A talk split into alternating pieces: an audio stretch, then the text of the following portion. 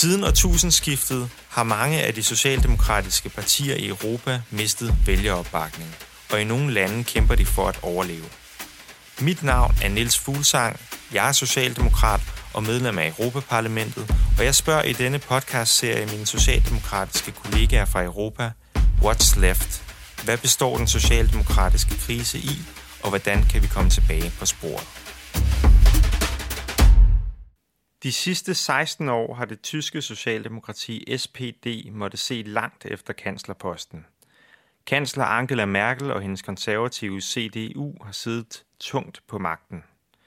Men nu, efter en årrække med rekorddårlige valg, ser det ud til at lysne for Socialdemokratiet i Tyskland. I foråret talte jeg i denne podcastserie med min tyske kollega i Europaparlamentet, Katarine Barley. Selvom SPD dengang stod til kun 15 procent af stemmerne, så holdt Barley fast i, at deres kanslerkandidat Olaf Scholz nok skulle klare skærene. Og hun fik ret. Ved valget for bare få uger siden, den 26. september, blev SPD det største parti med knap 26 procent af stemmerne. Og alt tyder på, at Tyskland med overvejende sandsynlighed snart får en socialdemokratisk kansler igen.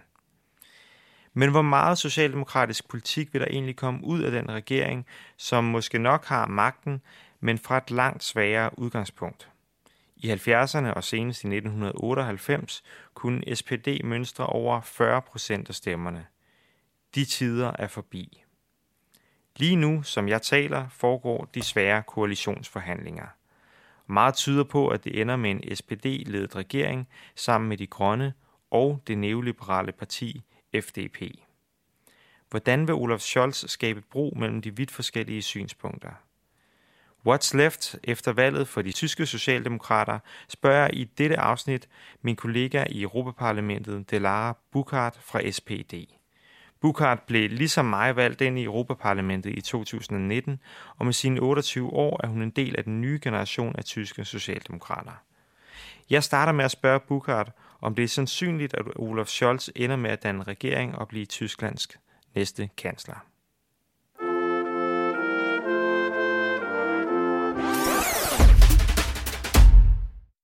Well, first of all, it's it's a common sense in the in the German coalition building that the party who um, leads the polls um, will also be in the mandate to form a government. So this is a usual the thing. It was a little bit of fuss after the election night because Laschet said that he would be open to, to form a government. And then we saw a very interesting development for the first time that um, not the strongest parties, but the Greens and the Liberals decided to like have pre-talks who they want to go with. So um, now we are in a position that the Greens and Liberals decided they want to have coalition talks with the SPD. So mm-hmm. um, it, it's the so-called traffic light coalition, and we will have the first talks today in mm-hmm. the in the three uh, three coalitions. So it's going to be very interesting what is happening today. But yeah, this makes me optimistic that Olaf Scholz is leading the next government. Because it could also be what you would call a Jamaica coalition. We yes. don't want that, right? No, we don't want that, and of, and also the German people don't want that. Um, we have polls now saying that 80% of the Germans want Olaf Scholz to form the government. So really, the um, CDU-CSU is the um, loser of the election, and people don't want them to form a government. And this is a clear signal we got from the um, from the turnout of the uh, election night. And I think this is the responsibility. Also, the SPD is now seeing that we have to form a government. So I'm interested in Delara. Um, what is going to change? I think one of the most crucial things is that we won't have a government anymore that is like looking what is happening and then reacting on developments, but having a, a government who also looks and has the um, the wish to also define how the future of Europe and how the future of Germany will look like. So we see in Angela Merkel with all the things she has done, especially on a European scale, she always has been an not active part. She has been an observer and she has been reacting on developments. And she never was the front runner when it comes to um, to organize Europe and to also um, show ambition in special uh, in different fields. Um, maybe we with the migration policies th there you can make an exemption, but this was also a small window where she um, she changed the narrative. But in fact, she never was um, actor. She was a reactor, um, if you want to put it like this. And this is, I think, the the biggest change we will see. We already saw it with Olaf Scholz and the Next Generation EU fund we had when as a common reaction on the corona crisis where we decided not to do the same mistakes like we did in the financial crisis, but mm. that we want to come out of this crisis together. And it, it really was Olaf Scholz and Bruno Le Maire, the French finance minister, who were pushing for this next genera- uh, generation EU fund. And I think the um, big EU fund, yes, the EU rescue package, EU yes, rescue package for the corona crisis uh, to fight the pandemic, to fight the consequences we are facing on a social uh, level, and how we can rebuild Europe in a resilient, sustainable way.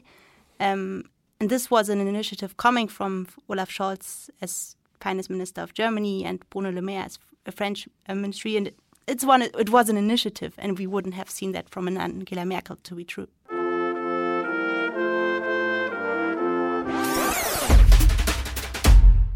Ifølge Burkhardt har Tyskland og Europa altså allerede mærket noget af den forandring, som Olaf Scholz og en tysk regering vil kunne komme med. I stedet for at gentage fejlen efter finanskrisen, hvor kansler Merkel dikterede en sparepolitik, der forlængede den økonomiske krise, så gik staten og EU aktivt ind denne her gang og understøttede økonomien under coronakrisen. Det er ifølge Bukart Olaf Scholz fortjeneste. Nu skal der altså ageres og ikke bare reageres. Men gælder det også, når det kommer til klimakrisen? Bukart selv er en progressiv klimaforkæmper. Men de tyske socialdemokrater skal spænde fra de unge vælgere, der har gået i optog og deltaget i de store klimaprotester, og så over de mennesker, der gennem et helt liv har arbejdet i automobilindustrien, lært et håndværk, og nu frygter de for deres arbejdspladser, om de skal nedlægges. Jeg spørger Bukart, hvordan hun tror, at SPD kommer til at takle den kløft. I think we have seen a very interesting development in the SPD when it comes to climate policies because exactly this responsibility we feel and uh, felt and we still feel about the workers in the um, high emission sectors which which which need an answer on the transitions we are having and who need to see a perspective where their their careers are going where their perspectives are going. I think this is a responsibility we have as social democratic party but of of course also seeing and this this is what i think mainly also changed our party in a way all the young people on the streets demanding to to leave them a planet where they can live on and where they also have the same um, welfare and um, prosperity we had uh, uh, as um, older generations or past generations based on their perspective. So um, I think this this change of um, also public perception of, of the urgency of climate crisis also changed the narrative the SPD um, has on, on this. Because I think also, and we have to admit that with all social democrats all over Europe, we often use the social question of the of what is happening in transitions as an excuse not to deliver on climate am ambition. And this is a problem because we know that if we don't act, the consequences will be felt mostly by vulnerable people when they cannot afford um, um, energy efficiency in their houses, um, like restoring heating and um, having sustainable heating in their apartments when they live for rent, for example, if they don't know how to go to work, if there's no alternative to the combustion engine. Um, so I think um, this this are all the crucial social questions we have to ask. And I saw and see the SPD changing there and being a more progressive actor when it uh, comes to climate policies. Um, and this is a really interesting situation, um, and it's also giving a lot of room, especially for young and new um, members of the parliament. We are now also have 49 of um, the new Bundestag group uh, of SPD is under the age of 35. So we mm. have hmm. one quarter of MPs who are under the age of 35. So we mm. see a generation shift also when it comes to that. And it's a big responsibility. Do you think this is a generation question also in the SPD? Yes, it's also in, in not only, but also because we, of course we also have um, older comrades who who have been working on transition policies even before the Greens exist in Germany. So of course, um, it's it's um, it's not only a generational question, but the urgency of political action. I think it's it really mostly is visible in the younger generation. Do you think that will be a, a difficult theme in the government? Um, because you have the Greens, you have the FDP. Uh, as far as I can uh, see from the debate, the Greens they're willing to go further ahead when it comes to regulation, for example, of the car industry, while the FDP says we have a great car industry, we need to protect it, uh, so we, we shouldn't kill it by over-regulating or putting too too much burdens. Uh, do you think how how will that play out in the government? Can you find agreement on on these kind of questions? Mm, it's going to be really interesting, and this is something I think is very controversial, uh, which is basically on the role of state in this transition uh, because the FDP is a party that really belie believes that the market will will solve all these questions, and we have to be. They like to say technology open, so we shouldn't like regulate um, to to for example prioritize electric cars in, instead of hydrogen, for example. Um, what I think um, is not right and which will be a controversial thing in the coalition. So this is basically also where I, I until now I I'm really interested how we, we also find a, a, common ground on it because we have very different visions on it. Because the SPD and the Greens, um, we are really convinced that it's the the task of political decision makers to also form a, um, a framework where um, where we give a path um, how mobility in the future will look like, because it's also about public investments in, for example, the infrastructure for charge, charging, um, and if you say, okay, the market, some, market somehow will regulate it by itself, um, building um, chargers in far away, neglected rural areas, you can you can wish for it to happen, but I don't think it will be happening. So this is going to be a tough um, decision uh, or tough finding a common ground. But I believe um, it might be possible with the right compromises.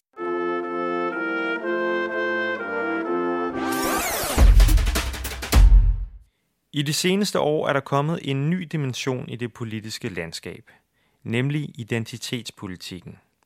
Et emne, der ifølge nogle jagttager har skabt splittelse på venstrefløjen og udfordret de mere traditionelle partier som Socialdemokratiet. Fra at det først og fremmest handlede om at bekæmpe økonomisk ulighed, er der på dele af venstrefløjen over de senere år kommet større fokus på, hvordan man bekæmper uligheder mellem forskellige identitetsgrupper – for eksempel mellem mænd og kvinder, og mellem den heteroseksuelle majoritet og seksuelle minoriteter, eller mellem forskellige etniske grupper. Særligt den unge generation er optaget af identitetspolitiske spørgsmål, og til valget i Tyskland klarede SPD sig markant ringere blandt de unge vælgere. Delara Bukart har markeret sig en del på identitetspolitiske spørgsmål, og jeg er spændt på at høre hendes perspektiv på identitetspolitikken som ung og progressiv SPD'er. Jeg spørger derfor Bukart, hvordan SPD stillede sig til det spørgsmål under det tyske valg. I think we have a wrong discussion when it comes to this. Um, it's not about cultural or economic equalities, but it's about inequalities and how different people are seeing facing them. And um, this is also what Olaf Scholz was um, really highlighting in, in the campaign. He was saying that someone who has uh, has not been born in Germany but has worked all his life, has worked a lot, and also deserves to be to have respect in the society and not face racism and structural racism when it comes about getting an apartment where you're not uh, invited to to to its sightseeing because you you have you have a Muslim last name. So this is something that that is reality. People are discriminated because of their ethnic background, because of their gender, and this is something that um, we have to see as something that makes inequalities even higher. And they have the same political solution. It's not not that we have to have different programs for different groups, but it's about tackling injustices and also making it a collective um, problem um, if some people in societies don't have the same possibilities as others. And this is the crucial question, and not whether we have to now have a political debate where it's about pleasing identities. It's not. It's about fighting in injustices. Mm. How can we do that? You think? I think it sounds maybe stupid, but I think um, that especially we as um, social democrats who who always have the ambition to not only be um, a, a, small subject party or not just address one identity group or etc. But we um, we always call it Volkspartei. We want to be a, a party that really is um, voted for in in all areas of society. I think we we have to work on our representation. I think this is a it's it's a lot it's a big problem. We but we have now in the new German Bundestag, especially in the group uh, in our party, we have 17% of people who have a migration background. We we before we had eight, so this got better. And we really also see how this makes a difference because if you see that someone with your background is is in the first row of making decisions, you might feel also more uh, connected to the decisions that are being made. I don't say it's the only thing, but representation um, diversity um, as a party is also an important answer on it. But of course, it's also on delivering on the program. Um, and I think as SPD, we got very far in the in the last years. We really, um, with all the historic worst election nights we, we had, we really started a process in the party that um, that made us um, whole again as a party. We had a very divided party with different groups fighting each other, and now I feel since I, am not old, but I'm in the party now for, for 12 years, uh, I never saw this the party being as united as they are now. Mm. Do you think we should have you should have quotas for different groups? Well, I don't want um, want it to be a a math task to build up a list of SPD, um, but I think we we have to do um, we have to to be sensitive for that. I don't want quotas for everything. I think the women, um, the gender quota is an important one because um, it's about 50% of society not being represented represented in political decision making. But I think for the other things, we don't need quota, but we need um, the awareness and the sensitivity to also look at the diversity of our lists. Um, so no, not quotas for everything.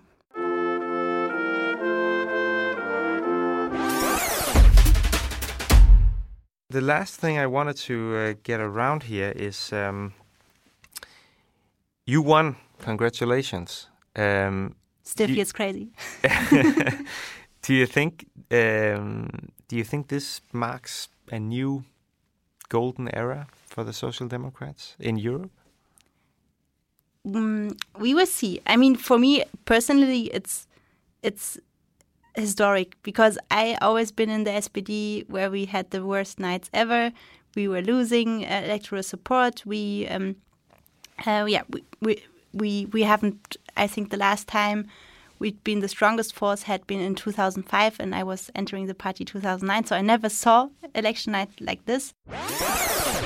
The SPD was called death so everyone was saying we would, would survive, and now it's the it's the dying age of the SPD and um, in fact all social democratic parties, and we now show that this is not um, a dead end. So there can be also with the renewal of the party, with um, paradigms that that might change. Um, there can be a rebirth of, of social democracy, even if they are called um, being dead. Uh, and of course, um, I see also here in the European Parliament that a lot of colleagues from, for example, from France, um, but also other other regions are very hopeful looking now at Germany. And I think this is this is a it could be a turning point, but it's not something that is guaranteed. And I think we have to to work uh, to continue deliver working to to make this a, a, a new era actually, because I think also we have to say that the pandemic changed a lot um, on the perception of what politics have to do to guarantee the a good life for people and to guarantee for uh, well-being. So this might be also the end of this neoliberal era era era we have been seeing, and might be a new era where um, the role of state and also the role of um, social security guaranteed by a state or in times of transition is perceived more positively and this is a crucial answer we can give as social democrats. So maybe it's um, it's a new era for us. I think that's very interesting what you say. Uh, I think the the corona um, virus and the answer to the coronavirus has really meant a comeback for politics. Mhm. Uh, I mean, policy, policies can change things. Yeah. and I think that's what we've we've seen. And I also agree with you that uh, the new liberal approach, leaving everything to the market, well, that certainly wasn't the best idea in terms of responding to the corona crisis. Yeah. Um, but still, I mean, you uh, have um, you have uh, won a victory here, um, but we have countries, France, for example, that you mentioned, Mhm. the Netherlands, other countries where the Social Democrats are really still not out of the woods. Uh, so um, perhaps, Delara, we should uh, we should wish for the best for our, our colleagues in, in, in the other countries. Um, but it's good to hear uh, the German story. It gives some some hope for all of us. Yes, so you're also, with the Scandinavian success, are not alone anymore. That's good. Thank you very much for coming to the podcast. Thank you. Coronakrisen og den socialdemokratiske sejr ved valget i Tyskland har altså markeret et vendepunkt ifølge Burkhardt. Et vendepunkt, hvor den neoliberale sparepolitik bliver udfordret. Jeg håber, at Bukart har ret. Der er ved at ske noget i europæisk politik. Men det bliver ikke uden knofedt, at Olaf Scholz skal starte den nye æra. Hvis det lykkes ham at danne regering med de grønne og FDP, får han nogle svære partnere at danse med.